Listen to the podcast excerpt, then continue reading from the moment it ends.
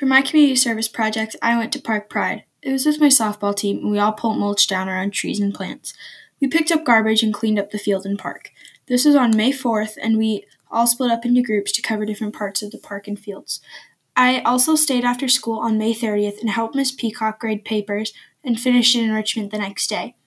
At first, I was not looking forward to these projects, but as I was working, I felt good that I was keeping the park clean and helping Miss Peacock. I was happy that I was able to contribute and help out. Afterwards, I felt really good and I had a good time with my friends. I would definitely do it again.